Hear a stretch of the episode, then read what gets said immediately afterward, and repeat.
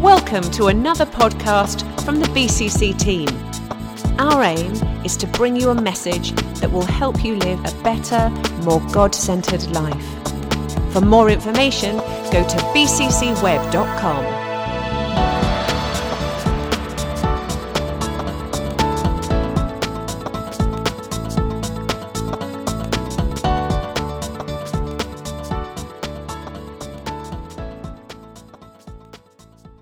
Our theme today is Position for Purpose on our series Movement and Multiplication. We've been working our way through the book of Acts, and uh, last year we started uh, earlier on in the book of Acts, and this year we picked up from 8, 9, now in Acts 10.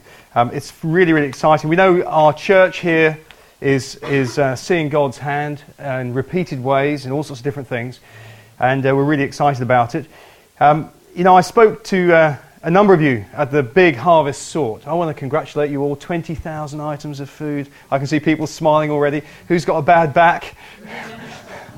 uh, the, uh, who, uh, I just thought I'd ask a few questions. Of the 20,000 items, in fact, I think it's more than that, um, who, who did the biscuits? Chris and Norman. Oh, they were in the back. Chris and Norman. What about beans? Who was, who's on beans? Yeah, Simone, Angie.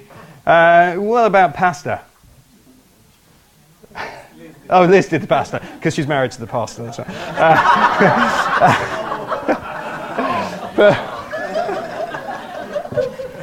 so cheesy, I know, but um, anyway, it's great. It's great fun, isn't it, to get together? And uh, it was a busy, busy week. Well done, Michael and Janet and the team that worked so hard on that. I think we should just show appreciation.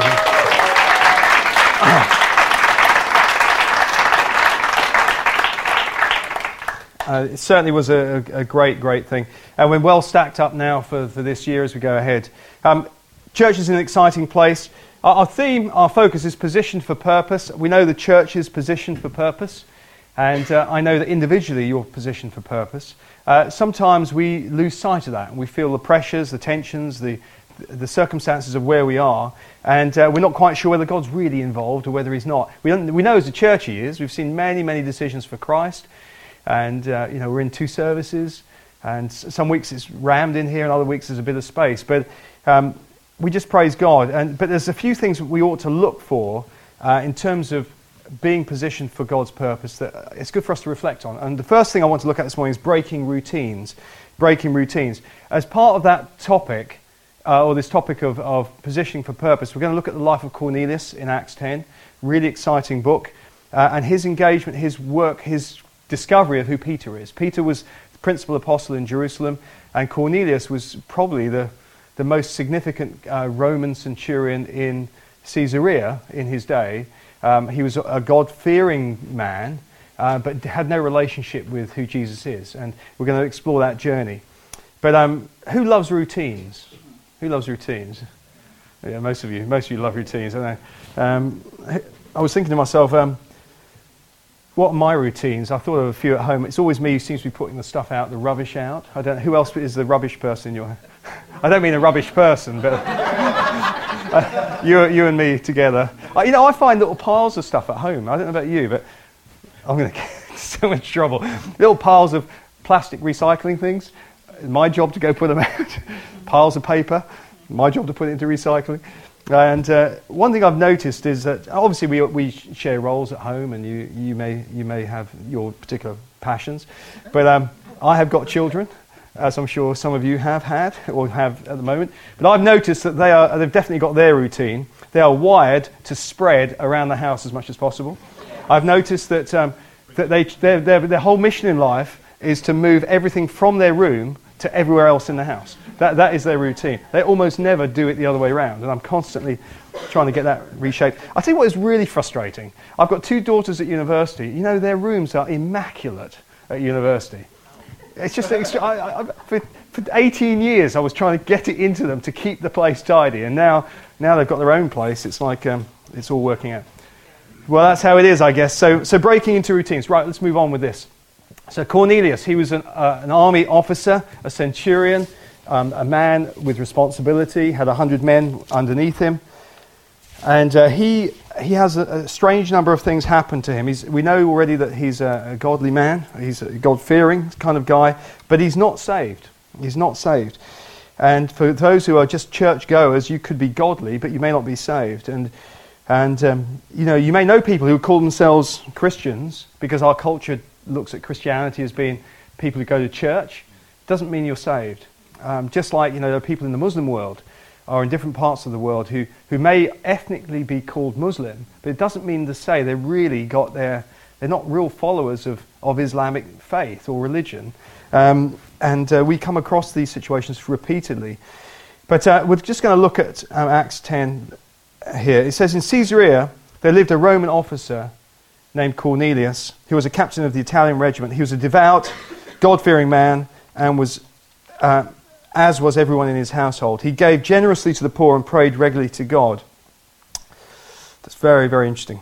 Um, I just want to show you where Caesarea is, or was. It still is there, but it's not looking like that anymore. It was built around 20 BC.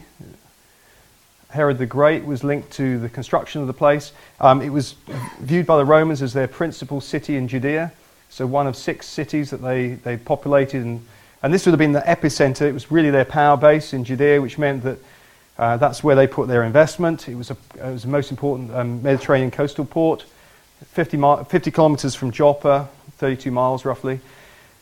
And it's where commerce would happen, it's where the fashionable people would have lived, it's where the people with influence wanted to be, because that's where the seat of power was for the Romans. So that's where Cornelius was. And he was a man who prayed. It says one afternoon, um, at about three o'clock, he had a vision in which he saw an angel of God coming towards him.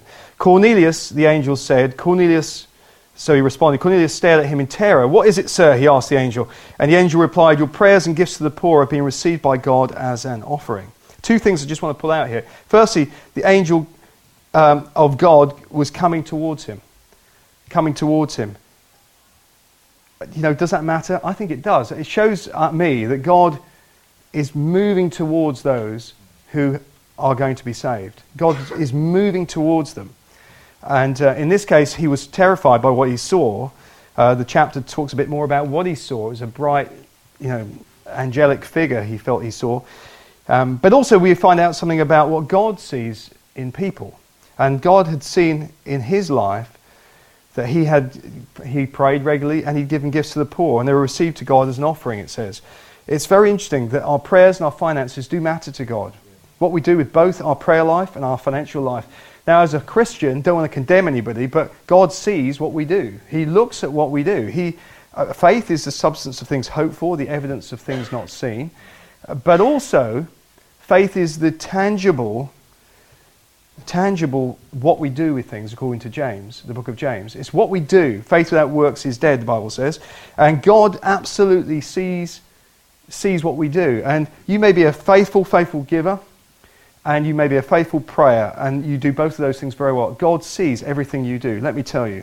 You may feel at times, you know, is God really in, in some of the areas of your life? You want him to be more involved, but God sees. God sees. In fact, the, the Greek word um, he receives as an offering is similar to the modern word memo. It's almost like we send a memo to God. When we give, God sees that we give. And when we pray, he sees that we pray. When we don't pray, we don't give, we God sees that as well. So it's just that he sees. And in this case, it started to change Cornelius' life. And it will change our life. I mean, the more we get a revelation on this, that God sees everything we do. Um, we know he was frightened of this angel, but it says in Hebrews 1 that uh, angels are ministering spirits sent to those who will receive an inheritance of salvation.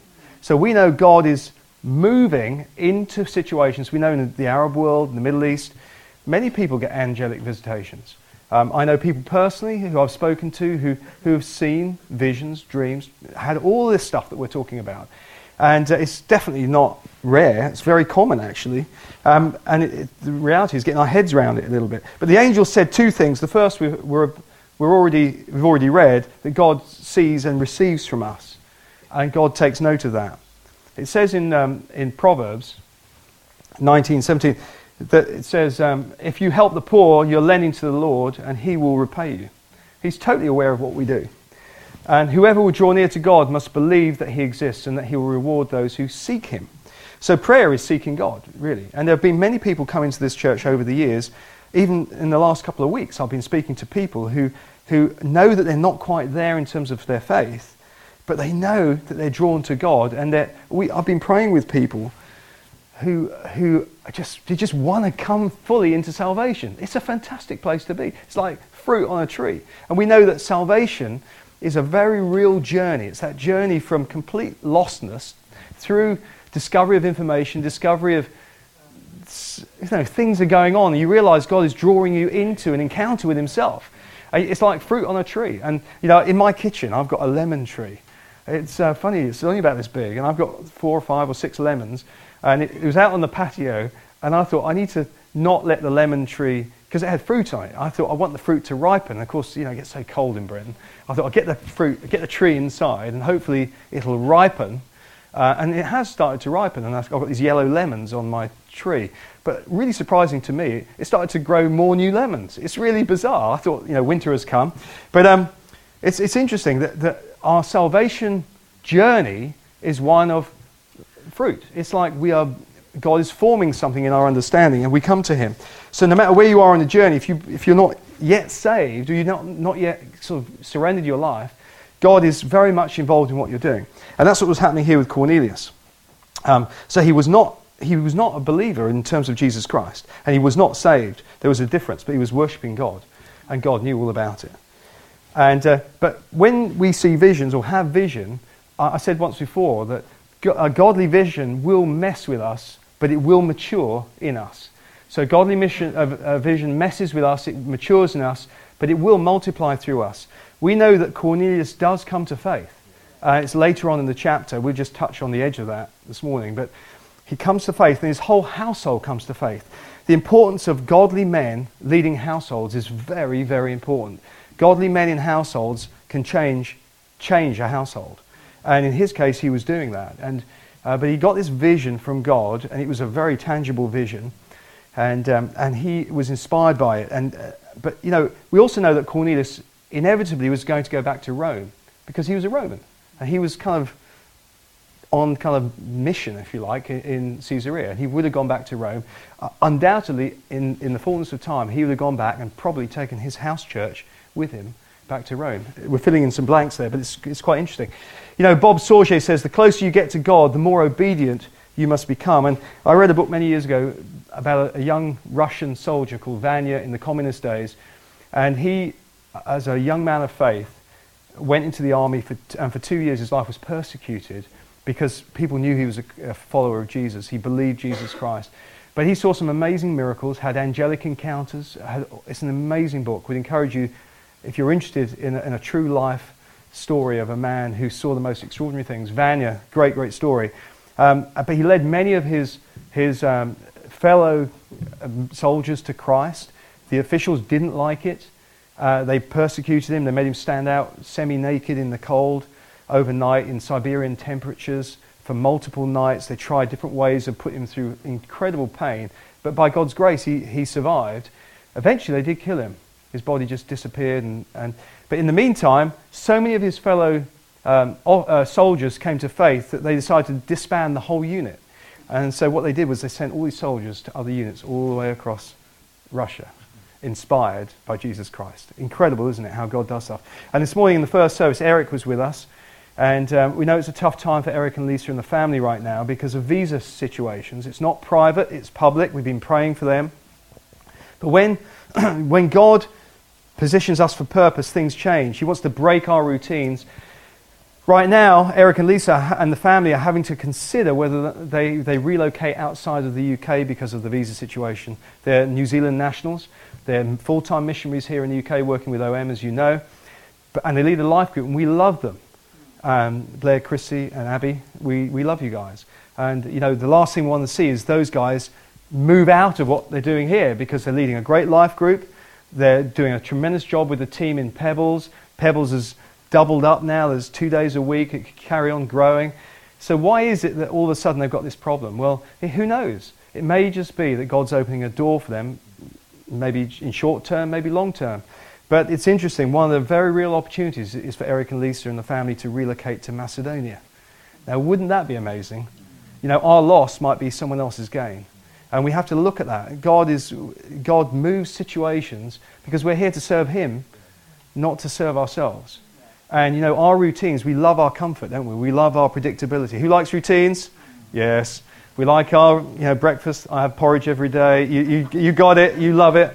You, you know what you like in life and, and you work for that. As soon as someone says you can't have something, that's when you you rise up, don't you? As soon as someone says no, I want, you know, that's mine, you know. But, but when we submit to God, He will mess with our routines. He will reposition us. It's for purpose, not, not just because He wants to mess around with our lives. But who, what, just think about it for a second. If Eric and Lisa and the family do end up in Macedonia, you know, we've started a church out there. A baby church is being formed right now with, with um, uh, Jordan and Vesna. Um, there's another OM couple near, nearby that are helping them. They've seen people come to faith. Who knows? Maybe God is going to absolutely put the resource in place to make that happen. Because out of life groups can grow churches. And that's why life groups are so important to us. They're not just a, you've got nothing else to do in the week. It's where we bring our collaborative faith, fellowship, trust in God, build one another up in small groups. And it's exactly what was happening with Cornelius. In his household, they were together, inspiring one another. And who knows what could happen that perhaps we will end up having a church in Tetovo that is a planted church from BCC, and Eric and Lisa are fundamentally key to that formation. You know, also this week I had a call from uh, a very, very significant church here in the UK, large, large church. They've become aware of what we're doing in the Balkans, and they've asked if they can meet with me in the next couple of weeks in London. They, they want to focus their own missional strategy and they're very, very interested in what we're doing. Now, isn't that in, in, interesting how God brings connectivity? God provides. If He orders it, He pays for it. I'm telling you, God, God provides. So God, and the other side of this, of course, is we could sit back in our routines and say, you know, thanks very much, but I just like coming on Sunday mornings. I just like, you know, the occasional earthquake meeting. I, I like it. Uh, the odd prayer meeting. That's enough for me. I'm Going to back off. God won't let you sit there comfortably. Because God will say, well, look, I need this to be done. I'm calling you to do stuff. What is it God's calling us to do? What we don't want to do is sit so far back that God just says, okay, I'm looking for the next available person who will take that responsibility. And God, He's not going to hang around. There's an urgency in the kingdom. Right, so the first thing is breaking routines. The second thing is bold responses. Uh, so the angel continues in verse 5 Now send some men to Joppa and summon a man named Simon Peter. He is staying with Simon, a tanner, leather worker, who lives near the seashore. As soon as the angel was gone, Cornelius called two of his household servants and a devout soldier. That's three people. One of, the, uh, one of his personal attendants. He told them what had happened and sent them off to Joppa. He, he just basically got, got his faith and said, This is going to happen. He makes it happen. He knew he wasn't, well, actually, he, did he know? I don't think he knew he wasn't saved, but he just knew he had to be obedient. The question is, why didn't God just use the angel to give him the gospel? Would have made life a whole lot easier, wouldn't it? Why get Peter, the principal apostle, all the way up from Joppa, redirect his journey, bring a bunch of people that way, meet in, uh, in Caesarea? I just, why, why go through all the hassle? Because God wants to build faith in us and He wants to build His kingdom with us. He wants to do it in cooperation. So we as a church know that we are positioned to see kingdom things happen. And each one of us has got that responsibility. That God will draw us into situations. It makes me think about the marketplace. Cornelius was a marketplace person, he was a soldier, he was an active fighter, he managed people with responsibility and trusted. And uh, yet he's, he's in a marketplace situation. And God is, I, I tell you, our future is about penetrating the marketplace.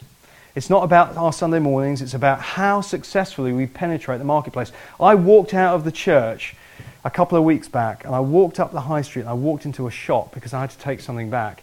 As I went up an escalator, I looked down over the shop and I thought, you know, we've had over 300 people on site in the church, probably 350 that particular weekend in two services. You know, some weekends we have another 150 in the evening. So you know, what's that, 300 to 500, 300, well, you know, the numbers start to multiply up. Then we've got all the stuff in the weekday, we've got the preschool, we've got Pebbles, we've got social community action stuff, a lot of people. But as I walked up the high street, I looked and saw how many more people are not here. And I looked around and I thought, we are just a drop in the ocean, but we are a very, very significant drop in the ocean, let me tell you. I believe our call is to penetrate the marketplace. God will give us the way in, He'll give us the opportunity, He'll give us the wherewithal. it's not about Sunday mornings, really. It's about how, how we're able to hear what God is saying in the opportunities around us. What is it? You know, we go on to read about Cornelius, um, and it says the next day, as Cornelius' messengers uh, were nearing the town, uh, Peter went up on a flat roof to pray. It was about noon, and he was hungry. But while a meal was being prepared, he fell into a trance, and he saw the skies open, and something like a large sheet was let down by its four corners. You can read the verses for yourselves. Beyond that, basically, he's told three times to get up, kill, and eat these various birds and animals. And uh, there was no vegetables in sight. Let me just point out for those of you. Um,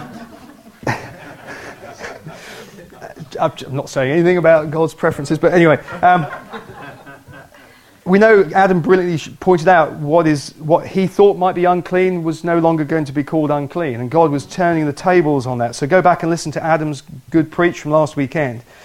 Then we read about Acts 10, um, verses 19 to 20. It says, Meanwhile, as Peter was puzzled and perplexed over the vision, the Holy Spirit said to him, Three men have come looking for you. Get up, go downstairs, and go with them without hesitation. Don't worry, for I've sent them. Do you see what God's doing? He's pushing Peter into the marketplace. He's saying, I'm not sending my angels there to solve what I need you to do.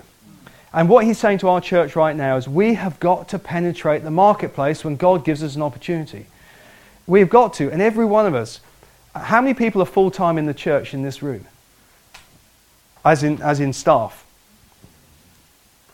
Not many. How many people are full time in the marketplace in this room and, and are paid and salaried and got a lot of people. So you've got workplaces. Now, I know that you care about your workplaces. I know that you're looking to reach your friends. But I believe God's got a huge strategy ahead of us in the marketplace. What's your marketplace ministry position? Because I believe your story is immensely important. I absolutely believe. You may say, I'm no evangelist. You don't have to be an evangelist. You just have to be willing to share the gospel. You just have to be willing to pray for someone. You just have to be willing to talk to someone. And I know you do, and you are, but I know how busy the marketplace is because I've been in the marketplace for many, many years, and life is super, super busy. But God, I was talking to Martin Littlechild after the first service. He said, I can't believe the number of opportunities that are opening up right now. People talking to me about wanting to know about God. And he said, I'm even right now speaking to a guy, and we're going to share and collaborate around what it means to know God. And he said, loads of opportunities are opening up right now. I would say, look at your story. What's your story? What's the door of opportunity that God's bringing to you right now? I believe God is doing it. We're in a season of movement and multiplication. The opportunity is definitely in the marketplace. It's how do we as a church support you in what you're doing? It's a journey we're on, it's a journey we're committed to. God will give you instructions. You know, um, some of you know I, I lead uh, Pocket Testament League in the UK, PTL, as a, chair, as a board.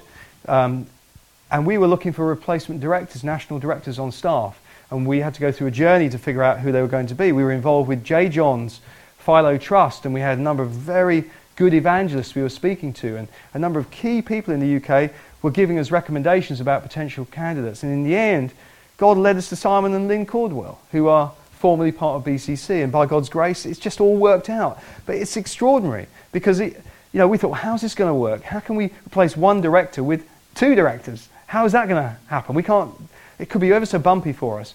But we felt it was the right thing to do. And by God's grace, the week they started, their entire first year salary was provided as a gift from somebody. Isn't that incredible? In the very, the very week they started, God provided the entire year's support they needed through, through what we were doing, and the whole, the whole role was funded. Just extraordinary how that happens. Um, so God is interested in these details. And it says in Acts 10 25, Let's go on to that. Um, as Peter entered his home, this is Cornelius's, Cornelius fell at his feet and worshipped him. But Peter pulled him up and said, Stand up, I'm a human being just like you. So they walked together and went inside. There were many others, where many others were assembled. We, are re- we had the feature this morning about small groups, life groups. So much can happen through a small group, a fellowship group, a task group, as long as we keep a ministry mind about what we're doing. In this case, Cornelius wrongly assumed Peter was the God. Because the angel had said, Go find this guy Peter, get this guy Peter. So why would he not assume Peter was God? you know, you could totally miss it, couldn't you? Well, there's plenty of people in our world are not clear about who God really is. And in this case, Peter had to step in and say, Look, get up. It's not me. It's all about Jesus. The focus is Jesus Christ. It's all about Jesus. You could spend your whole life having coffee with someone, being nice to someone, being friendly with someone, talking about neighbours and talking about Coronation Street and talking about X Factor and whether or not Simon Cowell should do this or that or the judges. You could spend your whole life and, and think you're actually missionally making any difference. Well, you're building friendship, that's for sure. But actually, it's all about Jesus. It's all about Jesus. Our call is all about Jesus. It's a, he is the answer for people's deep issues. And, and there are many people looking for answers. They're, they're looking for answers. They want to know how to fix the things that are not right. They want to know if there is a God, how can God really get involved in my world? Well, you are that person. You are the person who's going to take them into that truth. You're the person. We're not talking about bashing people with scriptures every five minutes. We're talking about having that mindful awareness of what God's doing. And your life groups, or the life groups in the church, are really key to this. Because we can't talk about everything that goes on in every life group on a Sunday morning. I, I know Rhoda was in the first service. She's not here in the second service. But, you know, I mentioned before in the week of prayer and fasting, she led three people to faith during that week. In fact, she started the fast before the week of prayer and fasting. She said, I wanted to get on with it. I thought it was brilliant, don't you? And on the Saturday before we even started, she'd led someone to Christ. It's extraordinary. And I couldn't keep up with the conversation I had with her just the other day. And to my knowledge, she's led people to Christ since the pre- week of prayer and fasting, herself, in her, in her marketplace, in her world. It's just extraordinary. I think God is really looking to move and multiply us. But we need boldness and we need to be responsive. And, uh, and we need to get that focus on Jesus Christ. And so, if we're going to be successful in this, you need support. You can't just do it on your own. You need fellowship. You need prayer support around you. You need to be able to share authentically with, with others in the church. They need to carry some of that pressure and responsibility. And we are making no apologies for pushing life groups in BCC right now. Vlad has been appointed in a role, Adam's taking on more ministry responsibility, and we've talked about that. We are actively, actively preparing ourselves to handle more and more people coming into the church. Um, there are more people. Last week there were nine new people in BCC. And each week now, there are people coming through, and regularly people are making commitments to, to Christ. Um, so we know God is going to trust us with people as they come through. But what are we going to do with them? We can't just say, come to church on Sunday morning, that's the end point. It's all about discipleship and fellowship and building up faith and you know, sharpening each other's you know, iron, so to speak. Um, my own experience of running a life group, our life group was often 18 to 20 people. Liz and I ran a life group for 10 years, absolutely loved it. Absolutely loved leading a life group. Quite honestly, in church life, a life group is really the heartbeat of, of the real relationships in the church. If you're not involved in a life group, are you really in the heartbeat of what's going on in the church? Maybe you can only make a task group. Maybe you're in the welcome team or in another serving team. You know, I think all our teams should be ministry teams which means there needs to be an element of ministry within that team and also to people as we meet them. And we're actively going to look at that. Now, one of the things we want to do, just want to give you a heads up, is that I absolutely passionately feel that everybody linked to BCC should be linked to a group. Because if you're not linked to a group, it's going to, life's going to be tough. If you're going into the marketplace and drawing opportunities, you need prayer support, fellowship, you need encouragement, you need to be able to share your experiences. Well, we want people to link to groups. So we're going to start working on that. And we'd like you today even to sign up to a group if you're not in one. But if you if you'll work with us on this, we want to start to align people to groups. Not that you're forced to do anything you don't want to do, but that, that we can start to actually see what's going on within our church. If we're going to draw all these people, what are we going to do with them? We have to handle people well, and God needs to trust us to do that. So, so work with us on that. It would be good. My third point it's not only breaking routines, it's not only having boldness, but God will bring revelation. And it's Peter said, remember the sheep that came down? And then Peter replied, it says in Acts 10 34, I see very clearly that God shows no favoritism in every nation. And the verses go on. I see clear. There'll be times when you just don't see what God is doing. You won't see it. You need to have people around you. And God will make what is not clear right now very, very clear as we set ourselves up and as we move forward. It's going to be very, very interesting. It says, um, In every nation he accepts those who fear him and do what's right. Those who fear him.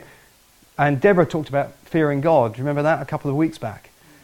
What does that mean to fear God? Well, it's a biblical principle about it's when our heart is so submitted to, to our Father in heaven that, that actually it's not that we're frightened of Him, it's just that we, we don't want to do things that we know are wrong. That's what God, fearing God really is. It's, it's, you know, everybody gets tempted.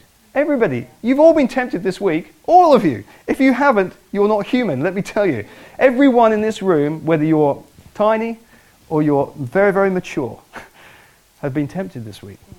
You have. I have. So let's get real about it.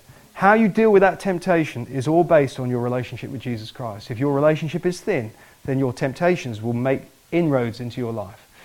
If your relationship with God is strong and close and your, that fear of God is active in your life, you'll go, you know, I can't afford to allow myself to touch that stuff. I can't allow myself to get that close. That is going to destroy me. And that's the fear of God working in your life. If you are on that dodgy line where you're, you're you know, you know, if the wind blows, you're going to fall off that way, or that's not a good place to be. That, that needs an active choice to get yourself solidly in God's presence. That's why life groups are so important because they're, they're a confidential, private place where, with trust built up, you can work with people who are in the church just to, just to encourage you. Because you can't survive on your own. You can't. You've got to be in fellowship. And Sunday mornings is never going to do it for you. It's going to encourage you. It's going to challenge you. God might even speak prophetically to you, like He did in the first service to some. But, but actually, when you leave this place, you're going to be on that difficult marketplace pull. And if you're going, believe me, the more you penetrate into the marketplace with the gospel, the more the temptations will hit you. Why? Because the devil doesn't like it when we bring our faith right into places to affect people's lives. But you know why? Because people are responsive. People are authentically going to respond to you as you, as you bring an awareness of who God is. You know, I want see this photo. I didn't share this in the first service because we ran out of time, but, but um, God reveals. This is a, a, photograph of a guy who was in the Australian Navy during the Second World War. His name was Frank Jenner. And uh, a book was written about him, which I haven't read, uh, but you can find out about him on, on the internet. If you go on YouTube, you can hear an amazing account of his life. He was, had a troublesome early start in life. He was, you know, he, he, he was involved in all sorts of things. Um, but he, he came to faith. He dramatically found salvation. And someone just took the gospel to this guy, Frank Jenner. And he was so changed by that encounter with the truth that he made a commitment that for the rest of his life, he will attempt to share his faith with 10 people a day. That's what he did. And this is when he was, you know, in the army days. Eventually left the, the Navy. Uh, and he lived in Sydney. And um, his, he discovered a good place to, um, to try and accost people, which is what he did, but in a, in a godly, authentic way. Um, he would stand in a shop window on George Street in Sydney and for years, he would jump out in front of people. and a strange little white haired man would say, with a pamphlet in his hand, Excuse me, sir, are you saved? If you die tonight, where will you be in eternity? Heaven or hell? That was basically his one line. That's it. That's all he could do. He was nothing more than simple guy giving a simple question to people, and some would say inappropriately but it was authentic. This wasn't a nutcase. This is a guy who had authentic sense of God's done so much for me. The least I can do is do what God's done for me. And he did this time and time and time again. And the story goes like this that there was a pastor in the UK called Francis Dixon. And his youth pastor amazingly came to faith because of encountering this guy from George Street. He said a, a strange little white haired man stepped out from a shop doorway and said, Excuse me, sir, are you saved? If you die tonight, where will you spend eternity? And he thought this is a very strange story. And so this pastor, who Francis Dixon, um, he, he was often abroad doing ministry abroad. And bizarrely, he came across more than 10 different occasions just chatting to leaders around the world in different countries. One was in North India, now leading big moves of God and evangelist teams. He asked them, What's your, what's your story? Oh, well, at a point a few years ago, I was stationed in Sydney and I, I walked down George Street and a funny little white haired man jumped out and said to me, Excuse me, sir, where are you going to spend eternity? If you died tonight, would you go to heaven or would you go to hell? I was so struck by that, it made me think. I took his leaflet, yeah, and then I gave my life to Jesus. This happened time and time and time again. He went to a convention in the States, and the same thing happened. He met an organizer out there, and then back. He, he thought this was all such a strange thing. Um, it was just mystifying. Anyway, this guy, Francis Dixon, ended up going down to Sydney. He had a conference to do in Sydney, and he thought, well, I'm there, I'll, I'll find out if this man is real. who, is the, who is this guy, this strange little uh, white haired man? And uh, the guy, the pastor, one of the leaders there said, Yeah, we know Frank. He's in an old people's home. He's an old man now.